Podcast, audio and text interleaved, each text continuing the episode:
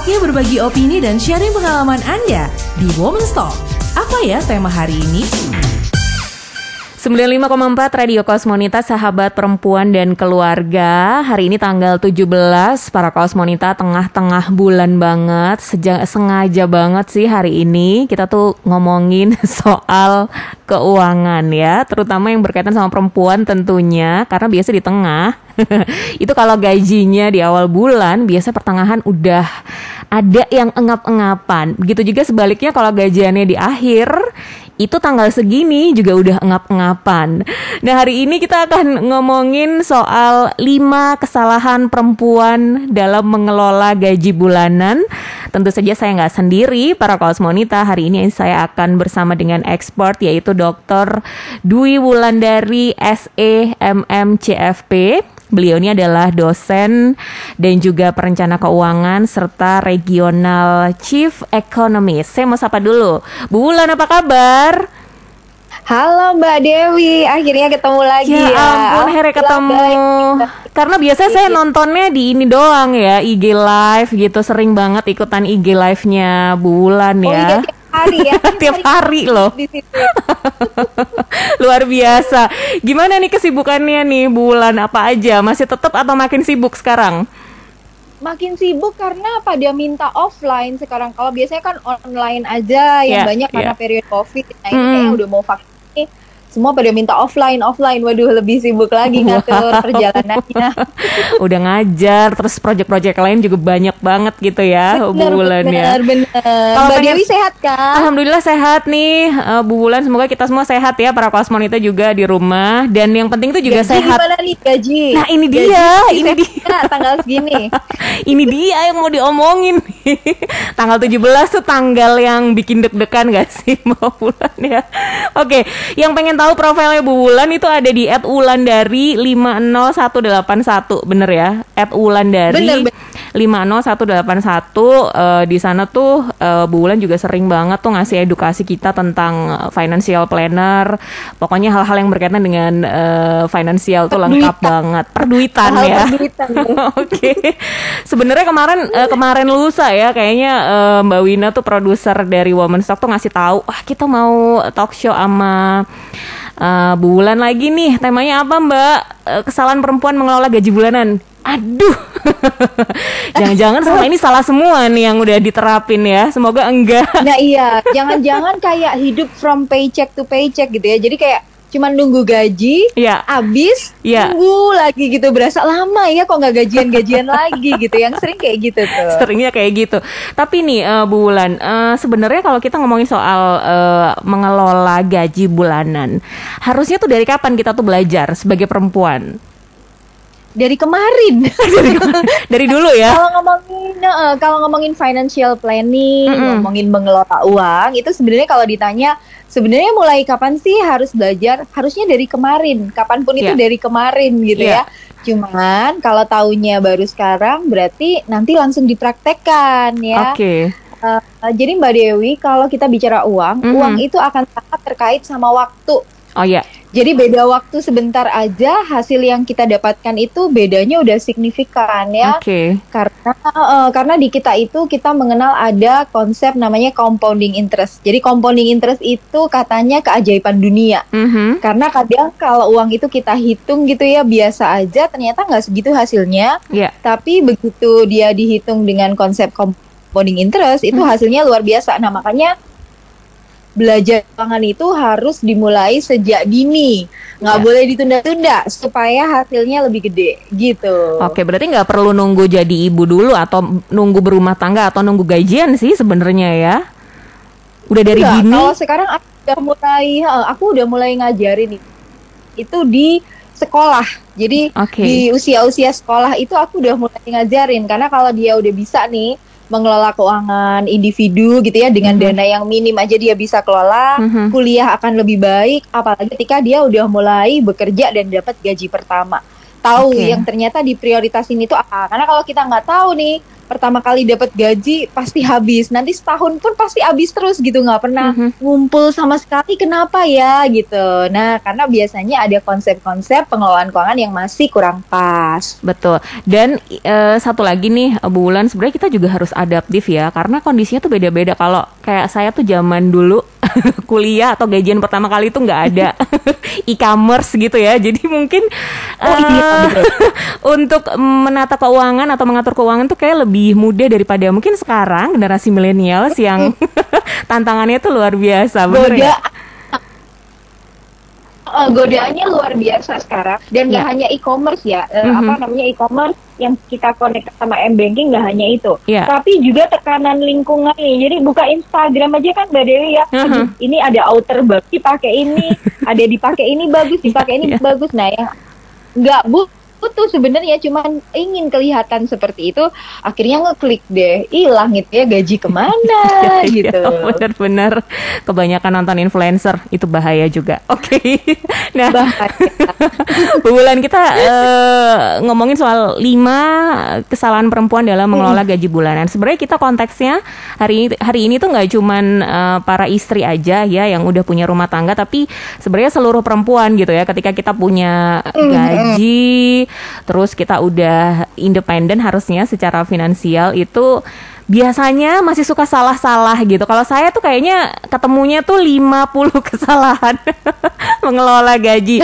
Semoga kesalahannya banyak. Kesalahannya banyak kita kategorikan deh, kita kategorikan. Jadi uh, apa namanya kenapa kok kesalahannya di uh, apa ada kesalahan perempuan laki-laki emangnya nggak sama aja nah kadang mbak yeah. Ya. uh, memang kalau uh, kalau kita bicara data ya statistik uh, secara statistik aja memang income perempuan itu uh, ada beda sama laki-laki ya secara statistik jadi artinya okay. secara rata-rata ya secara rata-rata memang ada perbedaan income di mana income itu biasanya lebih kecil untuk perempuan. Yeah. Itu secara rata-rata ya. Nah, lalu yang kedua secara emosional uh, perempuan biasanya lebih emosional. Kalau laki-laki memang secara psikologis kan lebih rasional nih. Mm -hmm. Nah, makanya ada ada beberapa kesalahan khusus nih yang, yang biasanya dilakukan sama perempuan. Walaupun kalau kita bicara kesalahan keuangan itu kan bisa cowok, bisa cewek kan ya. Mm-hmm. Nah, cuman ada beberapa beberapa traits atau sifat dari perempuan yang memang agak berbeda sama laki-laki. Jadi kalau perempuan ini misal nih Mbak ya, kita belanja itu kan sesuatu yang menyenangkan ya, kayak kita anggap rekreasi kan ya, shopping, pilih sana, pilih sini gitu kan. Yeah. Nah, kalau cowok itu kan dia udah tahu apa yang dia mau. Dia datang, dia suka, dia langsung beli. Udah selesai tujuannya untuk membeli. Kalau kita kan tujuannya berekreasi gitu kan, sambil lihat-lihat gitu ya, bolak-balik. Nah, itu aja kita udah beda behavior yeah. ya. Makanya judulnya hari ini kesalahan perempuan perempuan gitu. Iya, itu dia karena sebenarnya itu tadi ya ada eh, behavior atau mungkin ada yang beda antara kita sama pria gitu ya secara psikologi yang tadi Bu Wulan tuh dia sampaikan nih para kaos monita kalau kita itu perempuan kayak itu gampang banget kena pengaruh ya. gampang banget deh. Oh, bener.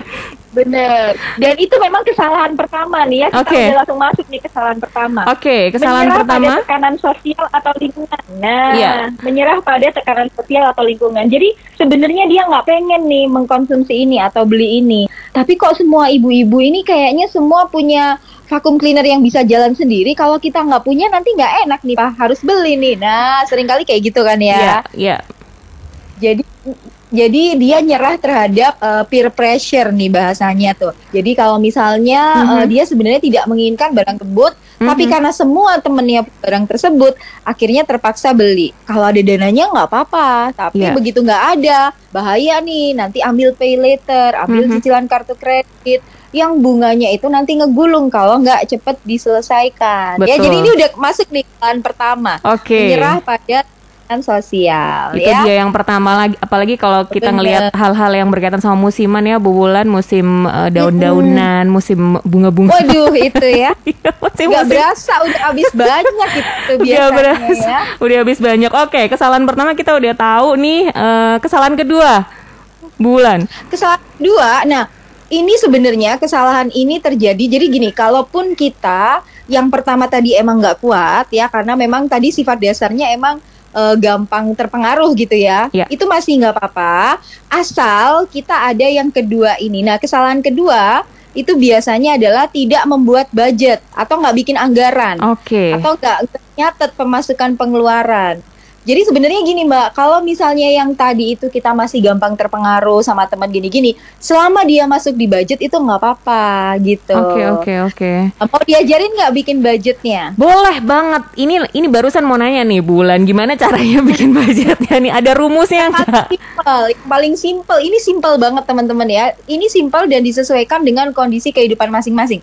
Artinya enaknya di sini adalah kita nggak punya angka fix gitu ya. Yeah tapi ada batasan. Nah, okay. jadi gini, setiap kali teman-teman nanti itu uh, dapat gaji, entah itu tanggal 1 atau tanggal 25, teman-teman bikin anggaran. Nah, anggaran itu biasanya kita kategorikan uh, yang pertama nih yang harus dianggarkan adalah untuk sosial ya, yeah. supaya berkaya Mbak Dewi ya. Iya yeah, betul. Nah, untuk sosial ini uh, minimal uh, minimalnya adalah dua setengah persen. Nah jadi ketika saya bilang minimal ya teman-teman kalau saya bilang minimal artinya teman-teman boleh meningkatkan semaksimal mungkin. Ya. Boleh gitu ya. Misalnya aku pengen nanti sosialnya 50% karena duitku udah berlebih. Alhamdulillah kan investasi akhirat kan ya. ya. Boleh. Tapi kalau aku bilang itu maksimal, tolong diturunin. Jadi nggak boleh ditembus kalau udah maksimal ya. Oke. Okay. Nah, okay. jadi yang pertama, pertama dapat gaji langsung sisihkan untuk sosial minimal dua setengah persen. Mm-hmm. Nah, abis sosial apa nih? Ternyata yang kedua adalah bukan untuk kebutuhan atau konsumsi, tapi yang kedua adalah untuk menabung dan berinvestasi. Oke, okay, ya. menabung Urutannya, dan investasi. Dan berinvestasi. Itu minimalnya adalah 10%. Kalau bisa ya tingkatin yang banyak. Nabung investasi itu yang banyak karena nanti untuk masa depan akan lebih mudah. Okay. Tapi minimalnya adalah 10%. Nah, jadi kalau Mbak Dewi misalnya nih gajinya 5 juta, terus yeah. ternyata e, nggak e, bisa nabung 500 ribu aja sebulan itu nggak bisa, berarti itu keuangannya nggak sehat. Harus okay. direview ulang. Jadi 10% adalah angka minimal. Iya, ya, makin nah, banyak akan makin baik gitu ya. Iya, yes, banyak makin baik. Nah, yang ketiga, urutan ketiga adalah selesaikan hutang. Hutang. Jadi cicilan hutang itu maksimal. Nah, ini ada kata maksimal nih. Cicilan hutang maksimal 30% dari pendapatan. Jadi kalau pendapatan 5 juta, nyicil utang maksimal 1,5 juta. Ini untuk semua utang. Ya. Jadi kalau misalnya teman-teman punya cicilan KPR, mm -hmm. cicilan kartu kredit, cicilan macam-macam, harus maksimal cuman segitu. Kalau misalnya uh, Mbak gajiku 5 juta, terus aku udah nyicil satu juta setengah nih, boleh ya. nggak yeah. ambil utang lagi? Nggak boleh, sampai beres tadi atau sampai pendapatan kita naik, ya. Oke. Okay. Nah, jadi yang ketiga cicilan hutang maksimal 30 persen. Nah, lalu selanjutnya adalah untuk kebutuhan ya, makan, minum, listrik, transport, bayar sekolah anak, macam-macam. Ini maksimal di 60 persen. Itu udah maksimal ya kalau kita turunkan ya. Jadi kalau tadi gaji 5 juta buat uh, kebutuhan-kebutuhan itu maksimal adalah uh, eh, 3 juta ya. Oke. Okay. Nah, terakhir terakhir nih. Mm -hmm. Nah, kan ada tadi tekanan sosial.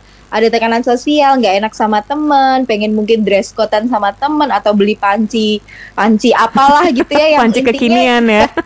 keinginan gitu ya panci kekinian. Nah di sini nggak apa-apa masih teman-teman ya karena kadang nggak enak sama teman dan macam-macam. Mm -hmm. Tapi maksimalnya adalah 20%. Jadi kalau misal uh, kalau misalnya gajinya 5 juta buat seneng-senengnya nih itu maksimal adalah satu juta. Nah selama teman-teman berpatokan sama ini nggak akan hidup dari gaji ke gaji insya Allah pasti cukup terus karena okay. begitu kita udah mencapai itu ya udah berhenti dulu gitu ya oh kok udah habis nih sejutaku yang biasa buat shopping shopping ya berhenti dulu sampai gajian lagi. Nggak boleh ngambil dari pos yang lain. Sudah di budget okay, gitu. oke jadi itu harus kuncinya harus disiplin juga. Dan alangkah baiknya tuh kalau kita tiap bulan udah bikin uh, udah bikin list gitu ya udah bikin budgeting ya anggaran ini supaya kita tuh tahu posisi. Kadang-kadang kita tuh kelemahannya juga nggak ngerti ya sebenarnya pemasukan kita berapa gitu. Nah bulan ini nggak nyatet. Bener nggak hmm. nyatet. Nah bulan ini tuh berlaku untuk yang punya gaji tetap tiap bulan dan gimana nih untuk teman-teman yang uh, punya gaji tuh nggak pasti tiap bulan freelancer mungkin atau pengusaha atau yang lain tuh gimana nih? Oke, nah ketika gaji kita nggak pasti, nah ini biasanya yang kita lakukan adalah kita lihat dulu pola uh, pemasukan dan pengeluaran kita ya. Jadi paling nggak uh, di list dulu bikin list dalam satu tahun kemarin total pemasukan kita selama satu tahun berapa. Okay. Nah lalu kita bagi 12, mm -hmm. jadi ketemu rata-ratanya. Yeah. Jadi yang pertama harus ditemukan adalah rata-ratanya, yang kedua adalah pemasukan terendah dan pemasukan tertinggi. Jadi okay. kita udah tahu tiga data ini. Nah teman-teman bisa bikin budgetnya adalah dari rata-rata. Yeah. Jadi kalau memang udah jelas gitu ya, oh berarti ketemu nih misalnya kadang hari ini sejuta tapi bulan depan 10 juta. Mm-hmm. Nah begitu diratakan kan keluar nih berarti oh 5 juta setengah gitu ya. Yeah. Nah bikin budgetnya dari situ. Sehingga pada saat pas dapatnya tinggi nggak bablas dihabisin, pas mm-hmm. dapatnya rendah bisa ngambil dari uh, yang pas tinggi tadi. Jadi uh, substitusi. Oke, jadi terus Atau, kita udah punya range ya. Udah punya range. Mm-hmm. Atau yang kedua nih, uh, itu untuk freelancer ya.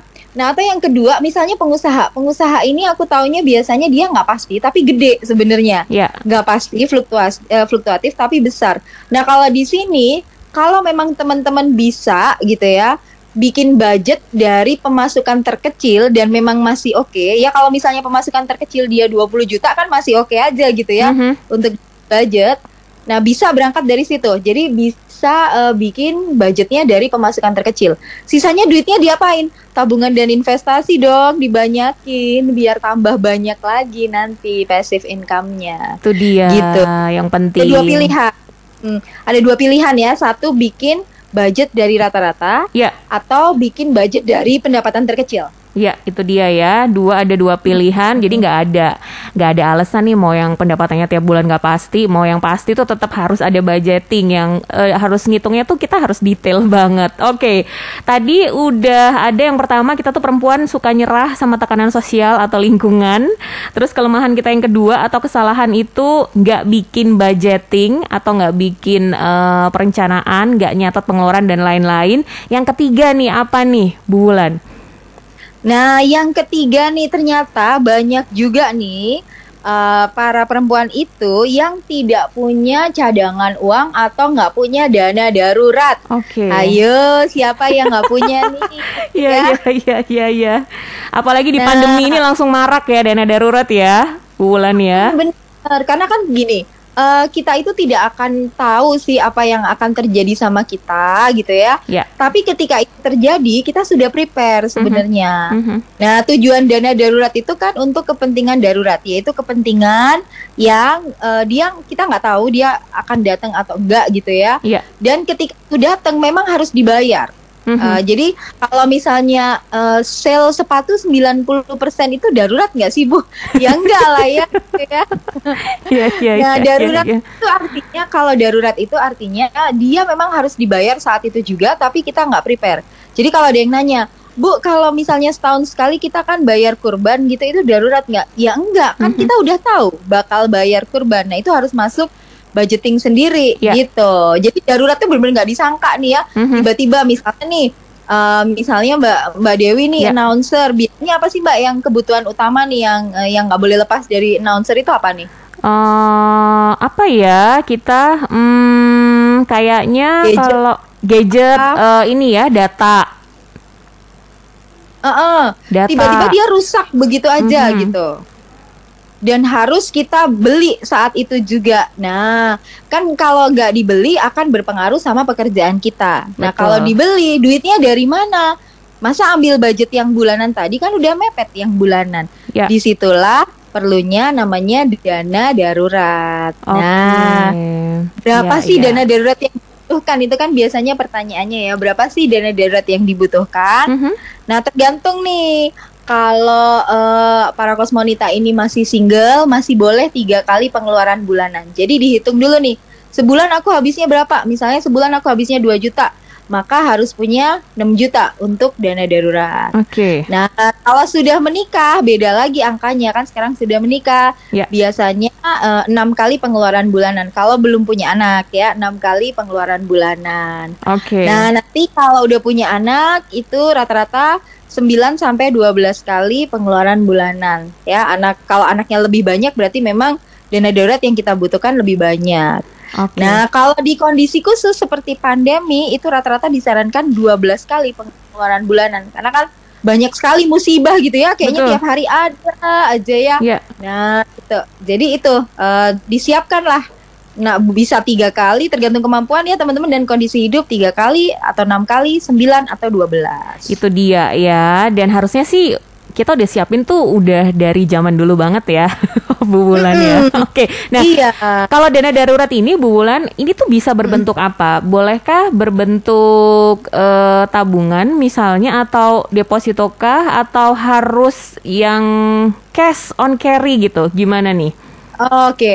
nah dana darurat ini uh, teman-teman jangan juga khawatir karena banyak banyak nih ya, apalagi yang sudah ngerti investasi aku kan nanti rugi duitku kan diem gitu aja aku rugi nah ya. uh, dana darurat kita taruh di instrumen yang nomor satu sifatnya itu harus liquid nomor dua harus aman okay. jadi syarat utama dana darurat itu liquid dan aman gampang diambil dan juga aman nah jadi misalnya teman-teman bikin strategi aja misalnya satu bulan pengeluaran ditaruh tabungan karena kalau tabungan itu kan nggak menghasilkan ya cuman yeah. untuk aman dia cepet enak aman. Betul. Nah terus bisa juga teman-teman taruh di deposito walaupun sekarang kan suku bunga lagi turun ya. Betul. Tapi kan aman ya.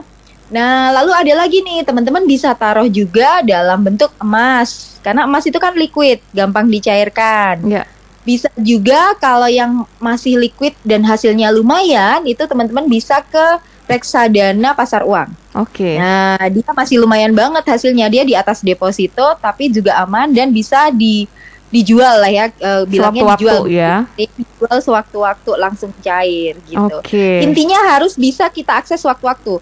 Sehingga nggak bijaksana misalnya dana darurat boleh nggak taruh saham? Ya jangan, nanti pas kamu butuh sahamnya lagi turun. Kalau saham kan fluktuatif ya. Bener, nung harus nunggu naik turun. nih.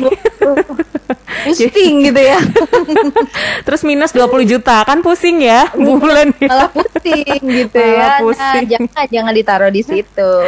Oke, luar biasa nih para kosmonita buat Anda yang pengen ikutan gabung nanya silakan boleh langsung SMS WhatsApp ke Radio Kosmonita di 081 5-nya 3 kali 678 Nanti Bu Bulan akan langsung menjawabnya untuk Anda. Nah, nanti kita akan lanjutkan lagi para kosmonita masih ada dua kesalahan perempuan nih ya, e, dua kesalahan perempuan dalam mengelola gaji bulanan. Semuanya ada lima hari ini yang tiga tadi Bu Wulan udah sampaikan masih ada dua lagi. Kalau e, penasaran tungguin setelah yang satu ini.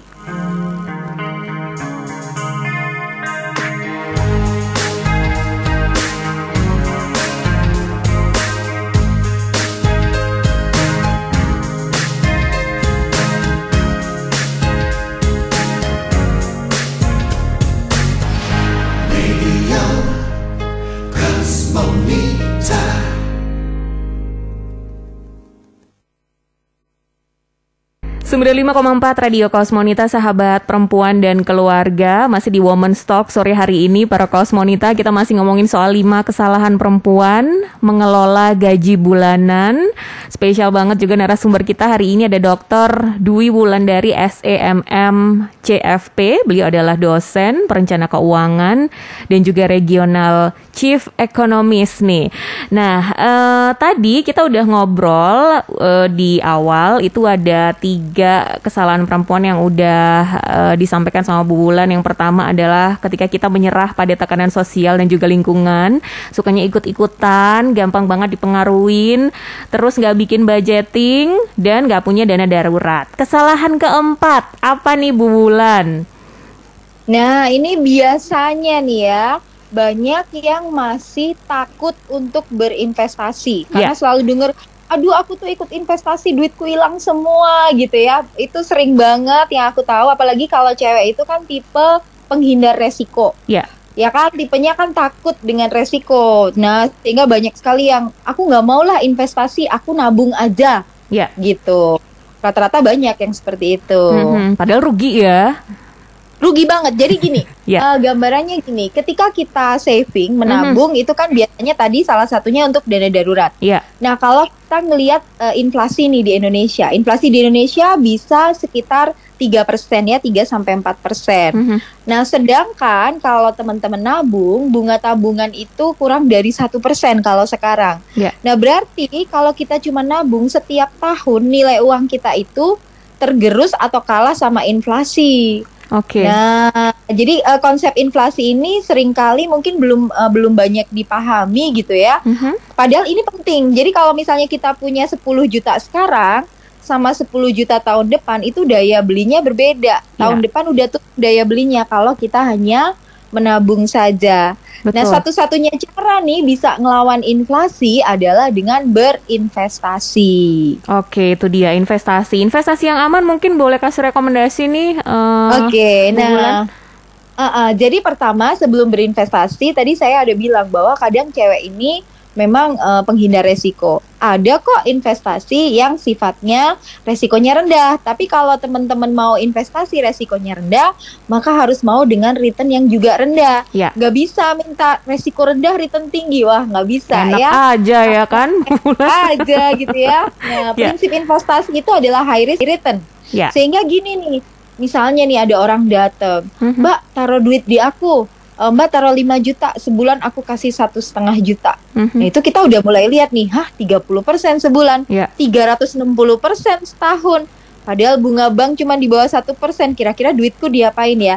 Dari situ aja kita udah melihat bahwa itu adalah sesuatu yang agak kurang masuk akal. Mm-hmm. Apalagi ketika orangnya bilang gini, ini pasti loh mbak, nggak ada resiko. Wah udah jelas bohong, mm-hmm. karena namanya investasi pasti beresiko ya. Yeah Nah, jadi kalau seperti itu teman-teman sudah uh, bisa aware dengan seperti itu, sebenarnya investasi itu akan aman mm -hmm. karena tadi teman-teman sudah tahu bahwa high risk high return. Oke. Okay. Nah, yang kedua uh, prinsip dasar kalau teman-teman mau berinvestasi supaya tetap aman ya, mm -hmm. jangan taruh semua telur dalam satu keranjang. Don't put all your bas uh, all your eggs in one basket. Oke. Okay. Jadi kalau kita taruh semua telur ke dalam satu keranjang, pas keranjangnya jatuh kan pecah semua, ya kan? Iya. Yeah. Nah, jadi jangan duit itu misalnya semua ditaruh jadi bentuk tanah, semua ditaruh jadi kos-kosan, semua mm -hmm. jadi kontrakan, semua mm -hmm. jadi saham. Jangan. Yeah. Karena ya siapa tahu ada resiko tadi ya Nah, pas kita uh, kalau teman-teman taruhnya di banyak instrumen, kalau yang satu turun, satu naik. Jadi dua prinsip ini teman-teman pahami dulu sebelum berinvestasi ya. Oke. Okay. Nah, lalu yang kedua adalah memahami diri sendiri. Yeah. Saya orangnya gimana? Apakah saya orangnya konservatif, mm -hmm. jadi nggak berani ada resiko? Hasil dikit aja nggak apa-apa asal nggak beresiko. Yeah. Ataukah saya moderat? Mm -hmm. Ya nggak apa-apa lah uh, apa ada resiko tapi jangan banyak-banyak resikonya gitu. Mm -hmm. Ataukah saya agresif? Ah, saya nggak peduli uh, ada resiko tinggi nggak apa-apa. Yang penting bagi saya cuan hasilnya tinggi. Nah, begitu mengenali diri sendiri nih, kita udah tahu bakal taruh di instrumen yang mana. Itu prinsip kedua. Okay. Nah, lalu yang ketiga, ternyata kalau berinvestasi, teman-teman harus punya tujuan dulu. Oke. Okay. Duit ini nanti mau aku pakai apa dan kapan? Jadi uh, misalnya nih teman-teman, aku mau investasi bu, ya yang aman apa? Nah itu biasanya aku akan tanya dulu, e, kamu butuh duitnya kapan? Ya kamu butuh duitnya kapan? Karena itu akan menentukan instrumen apa yang bisa kita pilih. Ya jadi kalau teman-teman butuhnya masih lama, nggak apa-apa naruh di instrumen yang resikonya tinggi tapi returnnya tinggi. Yeah. Karena jangka waktu yang lama tadi itu uh, apa akan lebih lebih apa ya lebih uh, lebih bisa mengalahkan resiko.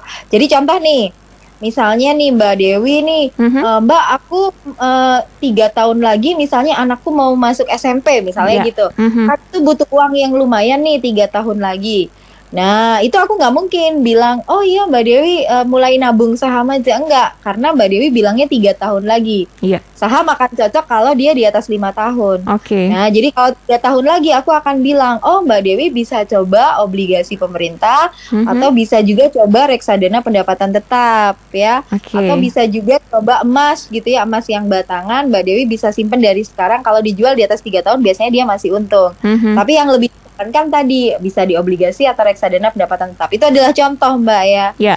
Nah tapi kalau bener-bener nih bu aku bener-bener mau latihan aja deh mm-hmm. latihan investasi yang aman yang uh, apa namanya yang kira-kira nggak terlalu menakutkan dan gampang uh, biar latihan dulu kan kadang ada nih yang kalau nggak latihan dulu nanti takut betul, gitu ya nah betul. biasanya kalau teman-teman mau latihan investasi, maksudnya dari modal yang kecil gitu ya, modal kecil aja 50 ribu, 100 ribu udah bisa, mm-hmm. teman-teman bisa nih misalnya uh, klik aplikasi lalu beli reksadana pasar uang, itu sangat aman, duit okay. kamu nggak akan turun ya, dia naik tapi dikit-dikit banget naiknya, mm-hmm. kalau nggak sabar di situ ya uh, mungkin bisa naik level ke yang resikonya lebih tinggi.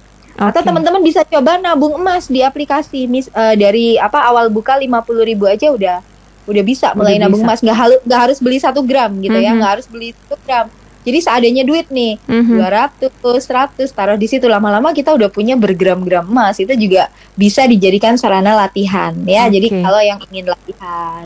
Oke, okay, itu dia. Wow. Jadi ternyata perempuan kita-kita tuh takut berinvestasi. Itu sebenarnya kayaknya uh, saya banget tuh Bu Wulan dan juga mungkin banyak perempuan yang lagi dengerin juga. Kayaknya tuh kalau mau investasi kayak aduh beneran nggak ya ini ya aduh beneran nggak ya Tuan, iya jadi yang penting teman-teman kalau investasi tadi selama kalau ada yang nawarin apalagi yang nawarin ya mm-hmm. itu selalu pikirkan dari suku bunga yang berlaku sekarang yeah. jadi kalau suku bunga bank sekarang itu misalnya satu persen dia nawarin 50% itu udah nggak masuk akal. Udah okay. ditinggal aja jangan mau dibohongin gitu ya. Uh-huh. Biasanya karena iming-imingnya emang kuat karena aku sering tahu nih Mbak Dewi ya uh-huh. jadi ibu udah nabung gitu bertahun-tahun ya udah diirit-irit duitnya yeah. nabung bertahun-tahun begitu dapat gede dia ikut sesuatu yang uh, ternyata bodong gitu loh jadi iya. hilang yeah. semua ya malah trauma kan yeah, betul. nah makanya uh, belajar dari kecil-kecil aja dulu nggak apa-apa uh-huh. untuk belajar nah setelah itu nanti bisa berinvestasi terus gitu okay. karena hasilnya banget. Betul, betul ya. Dan uh, kalau kita ngomongin investasi, berarti kalau yang investasi jangka panjang itu range tahunnya itu berapa nih bulan? Di atas lima tahun. Oke. Okay. Jadi kalau kita bicara jangka panjang, jadi misalnya nih, uh, aku mau nguliahin anak masih 10 tahun lagi. Mm-hmm. Kira-kira apa ya yang bisa aku lakukan? Aku boleh beli saham mulai sekarang. Yeah. Itu nanti karena kan masih lama ya walaupun saham itu fluktuatif naik turun banget tapi kan aku butuhnya masih lama. Mm-hmm. dan dia akan naik dalam jangka panjang itu boleh. Tapi kalau misalnya aku butuh biaya nikah bu tahun depan. Mm-hmm. terus mau beli saham ya jangan. Nanti nggak jadi nikah kalau pas sahamnya turun. Ya makin habis duitnya makin deg-degan nanti ya mendingan nggak usah. Oke. Okay. iya. kesalahan uh, perempuan yang keempat adalah takut berinvestasi karena takut resikonya. Bagaimana dengan yang kelima nih bulan nah yang kelima ini uh, jadi gini, terkadang uh, perempuan itu terlalu bergantung secara finansial pada orang lain okay. ya. Jadi uh, bukannya emang aku nggak boleh jadi ibu rumah tangga bukan, bukan kayak gitu, bukan ya. Jadi gini, uh, satu prinsip dalam keuangan itu adalah jangan pernah hidup dari satu income. Yeah. Artinya kalau teman-teman tidak punya income secara aktif, maka buatlah income pasif kayak tadi itu berinvestasi. Jadi misalnya, Bu, aku kan ibu rumah tangga nih, penghasilanku dari suami aja. Mm-hmm. Nah, apakah terus diem aja? Jangan gitu ya. Nah, teman-teman bisa punya dua pilihan. Misalnya nih, aku tetap ingin punya income aktif tapi dari rumah. Itu sekarang sangat dimungkinkan karena kita eranya udah digital. Yeah. Kalau zaman dulu mungkin susah ya cari mm. duit dari rumah susah. Yeah. Tapi sekarang udah era digital, aku aja satu tahun ini aku nggak keluar cari duitnya dari rumah doang gitu ya. di rumah nah, aja. Bisa, eh, bisa. Nah, jadi teman-teman, ketika misalnya nih, uh, aku ibu rumah tangga nih di rumah aja. Mm-hmm. Nah, yang pertama bisa uh, mencari active income karena sekarang platform digital udah banyak. Jadi yeah. nanti nambah income. Atau misalnya gini, tapi sama suami aku nggak boleh bu, nggak boleh usaha, nggak boleh ini itu karena disuruh konsentrasi ngurus rumah tangga. Nggak apa-apa, tapi kamu bikin investasi gitu supaya okay. nanti uangnya yang bekerja buat kita. Jadi tiap bulan nih bayangin nih Mbak Dewi ya mm-hmm. kita di rumah urus anak tiap bulan mm-hmm. dapat transferan ya kan enak banget kayak gitu. Iya iya nah, itu, itu impian semua perempuan kayaknya dari ya. aset investasi. Bener, dari aset investasi gitu. Jadi jangan uh, apa ya terlalu bergantung secara finansial artinya kayak yang nggak ngerti sama sekali keuangan. Kan iya. banyak yeah. ya bener-bener uh, ketika dia nggak kerja di rumah aja tapi benar-benar nggak ngerti soal keuangan gitu. Nah ternyata takdir uh, apa ya misalnya suami nggak ada duluan atau yeah. bagaimana ternyata bingung ya. Nah jadi saran saya untuk yang seperti ini satu tetap usahakan punya income walaupun dari rumah. Mm-hmm. Dua usahakan punya aset uh, investasi supaya aset investasi itu bekerja untuk kita. Yeah. Yang ketiga biasanya kalau memang di rumah itu pencari nafkah utama hanya satu, mm-hmm. maka usahakan punya asuransi jiwa untuk pencari nafkah utama. Jadi seandainya ada apa-apa gitu mm-hmm. ya, kita nggak pengen ada apa-apa, tapi seandainya ada apa-apa, nanti masih ada uang pertanggungan dari asuransi jiwa okay, gitu. Itu dia. Hmm. Wow, ada lima ternyata kesalahan uh, perempuan mengelola gaji bulanan yang bikin kita selalu engap-engap tiap bulan di tengah-tengah bulan seperti ini ya. Para kosmonita, nah yang udah gabung di SMS, WhatsApp dan juga di DM-nya Radio Kosmonita, thank you banget. Kita langsung ke pertanyaan boleh ya? Bu Bulan ya? Boleh, boleh. Oke. Okay. Pertanyaan pertama dari Retno. Uh, Bu Bulan, saya ini ibu rumah tangga. Nah, uh, saya mau nanya, apakah cicilan rumah itu bisa dikategorikan sebagai salah satu bentuk investasi? Oke, nah jadi begini nih uh, untuk uh, untuk Baretno ya. Jadi uh, ada tiga macam aset ya. Aset yang pertama aset liquid tadi udah kita bahas ya. Yang yeah. tadi ada macam tadi tabungan deposito macam-macam. Yang kedua adalah aset pakai. Mm-hmm. Nah aset pakai itu apa pun yang kita pakai. Kalau misalnya kita ada mobil, kita ada gadget, ada rumah yang kita tinggali itu masuknya di aset pakai. Yeah. Nah, yang ketiga baru namanya aset investasi. Nah, kalau rumah itu dijadikan kos-kosan, kontrakan itu masuknya investasi. Saham, reksadana, emas itu kalau untuk investasi masuknya investasi. Mm-hmm. Nah, kalau saya punya rumah, saya bayar pakai KPR. Itu masuknya sebenarnya di aset pakai, okay. tapi nggak apa-apa karena rumah itu memang kita butuhkan. Yeah. Ya kan orang pasti butuh rumah, tapi Betul. masuknya bukan di investasi kecuali rumahnya tadi dikontrakkan, dikoskan itu baru akan jadi aset investasi ya. Okay. Jadi kalaupun teman-teman punya cicilan KPR lalu sekarang ditempati itu tetap masuknya di aset paket. Tapi itu cicilan yang tidak apa-apa. Mm-hmm. Karena apa? Karena kayak memang rumah itu kita butuhkan.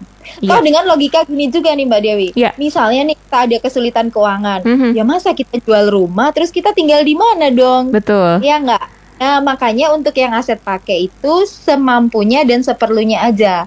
Jadi misalnya nih Mbak Dewi ya, mm-hmm. uh, dikasih duit 2 miliar nih Bu, aku dikasih duit 2 miliar. Bikin satu rumah mewah aku tempati, yeah. ataukah bikin dua rumah, satu aku tempati, satu aku kontrakin. Nah, kalau teman-teman milih pilihan kedua, berarti teman-teman sudah punya aset pakai tapi juga punya aset investasi. Okay. Kalau milih yang pertama hanya punya aset pakai aja. Yeah. Jadi kalau kondisi keuangan masih belum bagus kan kita biasanya harus pilih ya, pilih-pilih. Mm-hmm. Nah, jadi pilih yang bisa jadi investasi juga sebenarnya begitu yang bagusnya. Oke, semoga menjawab ya uh, Mbak Retno. Udah jelas banget tadi dijelasin. Jadi uh, eh, KPR atau cicilan rumah itu termasuk sebagai aset pakai ya. Oke, pertanyaan kedua dari Ibu Rina. Ibu Rina, uh, Bu Wulan, adakah aplikasi finansial yang direkomendasikan nih? Waduh nanti dikira endorse nih ya. Ini kayaknya harusnya Bu Wulan ngeluarin aplikasi sendiri loh ya, ditungguin. uh, kayaknya banyak juga sih aku banyak banyak banget diajakin gabung ya sama aplikasi. Nah cuman gini teman-teman pada prinsipnya aplikasi itu hanya tools untuk mempermudah kita aja. Oke. Okay. Nah yang harus benar-benar di di apa diniatkan diluruskan adalah tadi memang benar-benar teman-teman ingin merencanakan keuangan dan ingin melakukan perencanaannya. Yeah. Karena kalau aplikasi ini kan cuman kita misalnya nyatet pemasukan pengeluaran. Bisa sih di aplikasi, tapi kalaupun teman-teman mau mau manual bisa di yeah. buku itu bisa. Kalau ibu-ibu ya suka yeah. di rumah di buku atau di di apa di handphone mm -hmm. atau di uh, apa di laptop. Yang penting kan nyatetnya. Ya, ya, betul. Nah, aplikasi banyak uh, selama gini, selama aplikasi itu ada logonya ter uh, diawasi oleh OJK itu insya Allah aman-aman aja ya. Okay. Jadi aku nggak bisa jawab karena nanti uh, teman-teman yang aplikasiku pada marah semua kok aku nggak disebut gak disebut gitu ya. tinggal dipilih aja ya. mana yang paling nyaman buat kita gitu ya uh, Bu Bulan ya bener yang ada uh, apa terdaftar diawasi oleh OJK pasti aman, aman. ya oke okay, hmm. pertanyaan selanjutnya uh, Bu Bulan apakah emas itu adalah investasi yang aman tadi sempat kita obrolin juga Oke, kalau bicara aman, amannya ini gini, semua investasi pasti ada resiko ya. Jadi biasanya eh, teman-teman kalau beli emas itu kan ada tiga pilihan yang paling banyak ya. Yeah. Sebenarnya banyak pilihan tiga pilihan. Satu adalah teman-teman beli emas batangan. Mm-hmm. Nah, ini yang paling enak secara investasi karena dia harganya pasti enak ya. Harganya kan bagus emas batangan ini. Yeah. Uh, lalu yang mungkin uh, apa susah adalah nyimpennya nih. Mm-hmm. Waduh, simpen lemari anaknya suka main-main apalagi kayak anakku masih kecil wah itu bisa hilang ke mana-mana kan kecil ya. Apalagi bentuknya kecil tipis ya. Gitu. Betul. Nah, hati-hati dengan penyimpanannya. Tapi kalau uh, emas batangan relatif harganya memang naik terus. Emas itu rata-rata teman-teman akan sangat menguntungkan kalau teman-teman pegang di atas tiga tahun itu insya Allah untung. Tapi yeah. kalau di bawah itu kita nggak bisa pastikan keuntungan. Mm-hmm. Ada kalanya emas itu naik dua persen setahun, ada kalanya naik eh, lima puluh persen setahun. Mm-hmm. Kalau krisis bisa 100% gitu ya. Kayak Jadi tahun lalu ya, lumayan banget ah, naiknya ya. Tahun lalu tuh ya. Nah, itu tapi kan kita nggak tahu kapan krisis. Jadi saranku kalau emas itu pegang di atas tiga tahun. Nah, satu bisa emas batangan. Ya. Dua bisa juga uh, emas perhiasan nih Ih, tapi kan perhiasan ada potongan gini-gini. Iya, tapi kalau bandingannya daripada shopping baju misalnya, yeah. kan mm-hmm. shopping emas masih bisa dipakai, bisa mm -hmm. untuk aksesoris, tapi juga bisa dijual. Sama uh, biasanya kendalanya ada di masalah penyimpanan, ketelisut lah, habis nyuci gelas hilang cincinnya lah gitu ya. Terus iya, kayak gitu nih. Nah, Lalu alternatif ketiga bagi yang mungkin tidak apa tidak apa takut hilang, itu mm -hmm. teman-teman bisa banget nabung emas. Itu kan emasnya digital ya. Yeah. Jadi teman-teman tinggal buka aplikasi, misalnya nih aplikasi pegadaian digital misalnya. Mm -hmm. Nah, lalu tinggal uh, kita beli aja emas di situ. Kalaupun nanti mau diter ke emas batangan juga bisa. Mm -hmm. Kalau dibiarkan aja di situ juga tetap bisa. Nah, itu relatif lebih aman dan teman-teman bisa lihat harga jual, harga belinya tiap hari. Jadi kalaupun kita mau ngejual kan udah tahu nih bakal dapat segini, mau beli belinya di angka segini. Nah, itu bisa. Nah, jadi kalau ditanya apakah emas itu aman? Kalau aman apakah dalam artian dia memang nilainya akan naik? Mm-hmm. Ya, biasanya dalam jangka di atas tiga tahun itu pasti trennya akan naik. Jadi okay. jangan beli sekarang lalu dijual besok. Itu nggak aman iya, namanya ya. ya. Betul ya. Nah, terms of penyimpanan teman-teman harus hati-hati dan kalau memang tidak terbiasa bisa ambil yang digital aja karena sekarang kan udah maju banget ya apa-apa digital bisa gitu. Iya, memanfaatkan teknologi ya. Selain itu juga lebih menghemat waktu, menghemat tenaga, menghemat budget juga kita nggak perlu datang ke sana dan juga meminimalisir resiko tentunya ya, Bu Bulan ya. Bener dan bayangin ya Mbak, dulu kan banyak nih ibu-ibu kita zaman dulu kan selalu nasehatin kalau punya gaji beliin emas.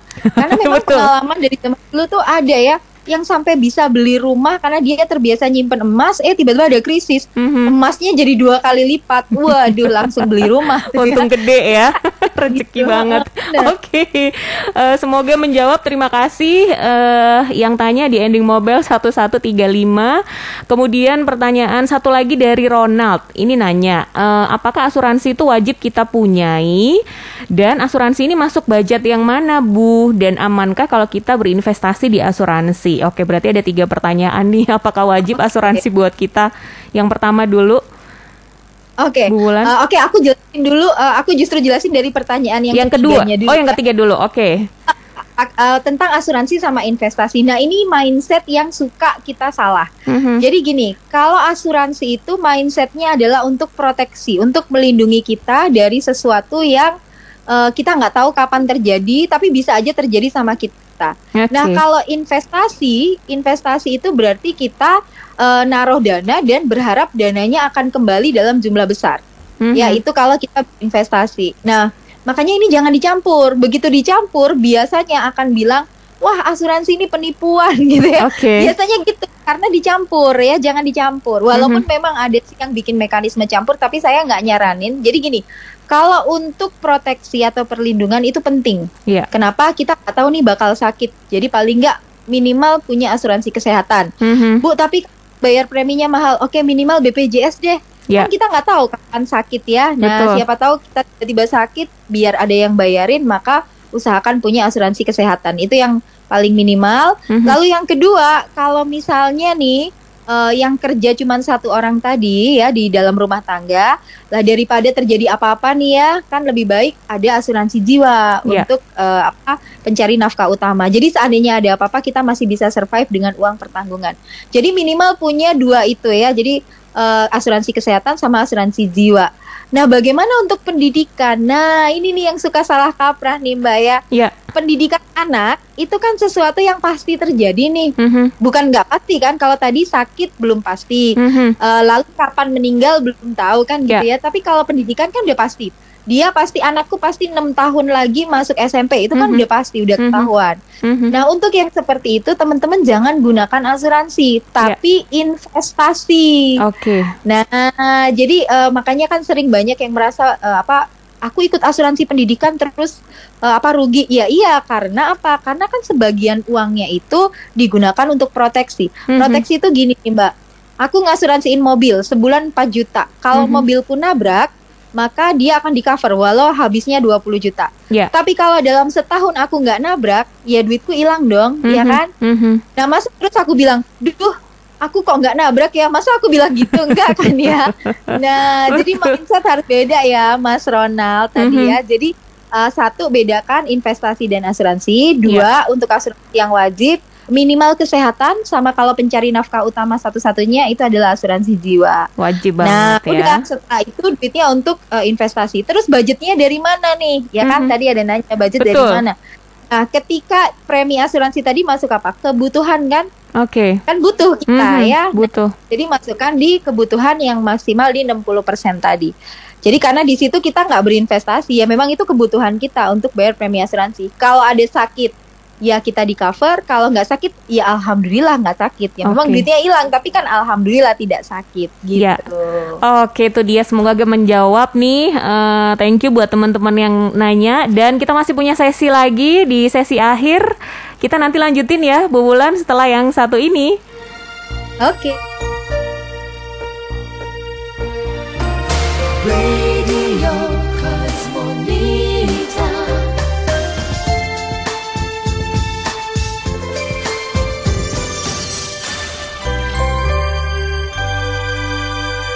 95,4 Radio Kosmonita sahabat perempuan dan keluarga udah pada tahu ya lima kesalahan kita ketika kita uh, mengelola keuangan para Kosmonita. Kenapa tengah bulan selalu engap-engapan? Kenapa selalu ada yang kurang? Kenapa cicilan gak lunas-lunas? Ternyata kita punya lima kesalahan yang suka banget uh, dilakukan sama perempuan nih. Nah, tadi yang pertama menyerah sama tekanan sosial atau lingkungan, terus nggak bikin budgeting, nggak punya dana darurat, takut investasi karena takut resikonya, dan juga terlalu bergantung secara finansial terhadap orang lain. Nah, sebenarnya kalau mau ngobrolin soal finansial sama Bu Wulan nih kayaknya banyak banget yang pengen di uh, uh, omongin, yang pengen dikupas. Tapi uh, Bu Wulan mau kasih uh, tips juga buat buat kita dan juga kasih pesan-pesan buat kita. Silakan Bu Wulan. Jadi tadi kan uh, teman-teman udah tahu semua nih kesalahan-kesalahan apa yang kita sering buat dalam fin uh, mengatur finansial kita. Nah, uh, mulai sekarang kita hindari nih kesalahan-kesalahan ini. Jadi pulang nih ya, eh bukan pulang ya, emang udah di rumah. Nah, jadi kalau begitu selesai dengerin, uh, uh, begitu selesai dengerin gitu ya, begitu selesai dengerin, yuk coba direview lagi nih keuangannya. Yang belum bikin budget, yuk bikin budget. Yang belum pernah nyatet uh, pengeluaran pemasukan, yuk mulai nyatet hari ini. Uh-huh. Nah, lalu juga uh, jangan lupa begitu udah selesai budget, budgetnya tadi harus dilaksanakan. Ini tahap paling berat nih ya, mengendalikan diri yeah. supaya tidak kalah sama godaan-godaan sale, nggak kalah sama tekanan lingkungan, uh-huh. gitu ya uh, biasakan kita sudah uh, tahu gitu ya, tahu sebenarnya kebutuhan kita apa, keinginan kita apa.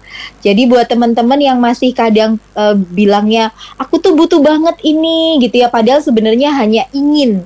Nah itu benar-benar bedain ya mm-hmm. antara butuh sama ingin. Selama kita bisa melakukan itu, insya Allah nanti nggak hidup dari gaji ke gaji lagi, yeah. tapi malah seneng karena bisa gajian tiap hari. Gajian tiap hari gimana caranya? Dari pendapatan investasi. Nah, makanya sekarang juga harus mulai mencoba belajar dan uh, melaksanakan investasi ini supaya nanti uang kita yang kerja buat kita. Nggak cuma kita aja kerja buat diri kita sendiri gitu ya. Iya, iya. Nah, aku buat uh, para wanita semua di luar sana baik yang single, sudah berkeluarga gitu ya, sudah ibu-ibu. Yang penting kita benar-benar bisa melaksanakan financial planning dengan baik mindsetnya juga dirubah nih. Kalau selama ini mungkin terlalu cuek sama keuangan, mm-hmm. sekarang mulai tata supaya ke depan lebih baik. Nanti nggak ngerepotin anak ya. Duh. Jadi kita nggak anak jadi sandwich generation kayak bahasan saya yang bulan lalu tuh ada mm-hmm. tuh tentang Bener. sandwich generation. Nah itu karena orang tuanya lupa merencanakan keuangan. Ya, jangan sampai begitu. Betul sekali dan jangan lupa kita tuh juga role model ya buat anak-anak kita, terutama masalah finansial juga ya, Bu Wulan ya. Bener-bener anak itu akan ngelihat oh mamahku nih ternyata uh, suka uh, menabung, suka berinvestasi. Mm -hmm. Kalau mau beli apa-apa uh, apa mikir dulu, mm-hmm. pilah-pilah dulu. Nanti anak niru kok. Biasanya seperti itu. Iya, itu dia.